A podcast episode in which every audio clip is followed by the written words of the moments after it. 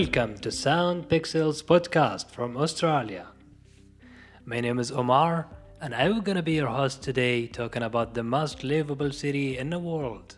Sponsored by Domain, our topic we're gonna be about Melbourne, a tree of life and a city that has a variety of advantages to its residents.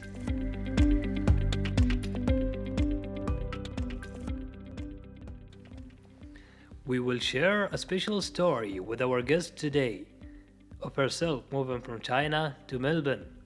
And then we'll mention some handy hints that will help you find your own opportunities to live in this city.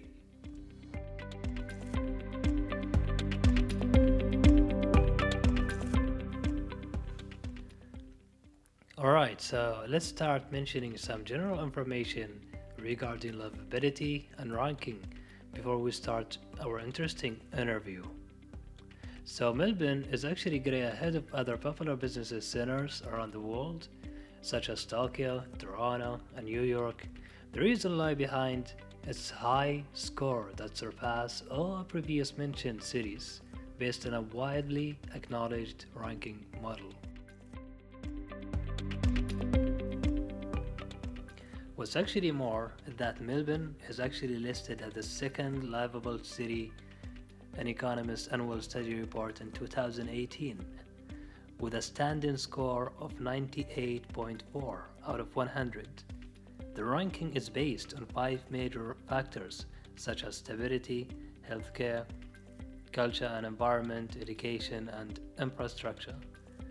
Those livability factors are actually designed to help people easily and quickly evaluate the quality of cities around the globe, which provides an efficient way to choose a city based on personal preference. Here we are welcoming our guest who has experienced life in Melbourne for several years after coming all the way from China to study and work before deciding to live in the city. Alright, now it will gonna be fair to ask about a warm introduction. Yeah, sure. Hi, my name is Camelia, and I've been living in Melbourne for almost five years now. And currently, I'm working as, as a journalist here. It's nice having you with us, actually. Do you like the city so far? Yeah, I honestly find it a fantastic place that I would like to call home. Seems great. So, if I asked you to describe the city using three words, what would you say? Well, three words. Yeah. Um, I would say a sexy lifestyle, I guess. Um, that's a bit of interesting, actually, especially during summer, eh? So let's get into details. So, what reasons makes you think that it's you know Melbourne has a sexy lifestyle? Hopefully, it's not something related to nude beaches, eh? Well, I personally like beaches, but I still haven't got chance to visit all the beaches in the city because there are so many of them. What about the culture? Do you like it? Well, I think the culture is so diverse you will always find people from all over the world. What about education? Have you ever tried the life as a student here? Um, actually, my main reason of coming to Melbourne was for studying in the University of Melbourne, which is ranked the best in Australia and ranked as the 32 in the world at that time. Yeah, so my main reason was studying. Interesting. So tell me more about it. What part of the city were you living in at that time? Well, when I was a student, I lived in Brunswick, although it was like seven miles away from the campus. But the transportation was quite convenient. It only took me like 20 minutes every day. That's that's pretty convenient actually. So what about healthcare? Uh, how would you rate it out of 10?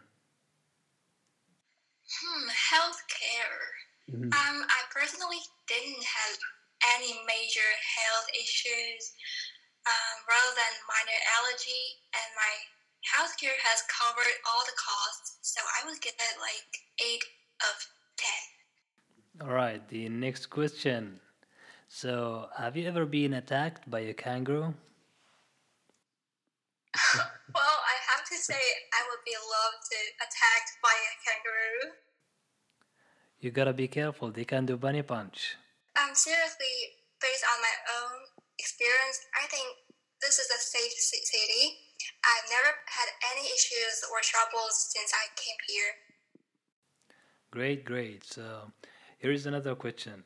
Do you have any strategies uh, or back doors for those who wanna come and live in the city? Of course, we are not talking about illegal immigrants eventually. yeah, they can study their postgraduate here, which will give them migration credit, and they can apply for a job, which will ensure they can have enough income. All right.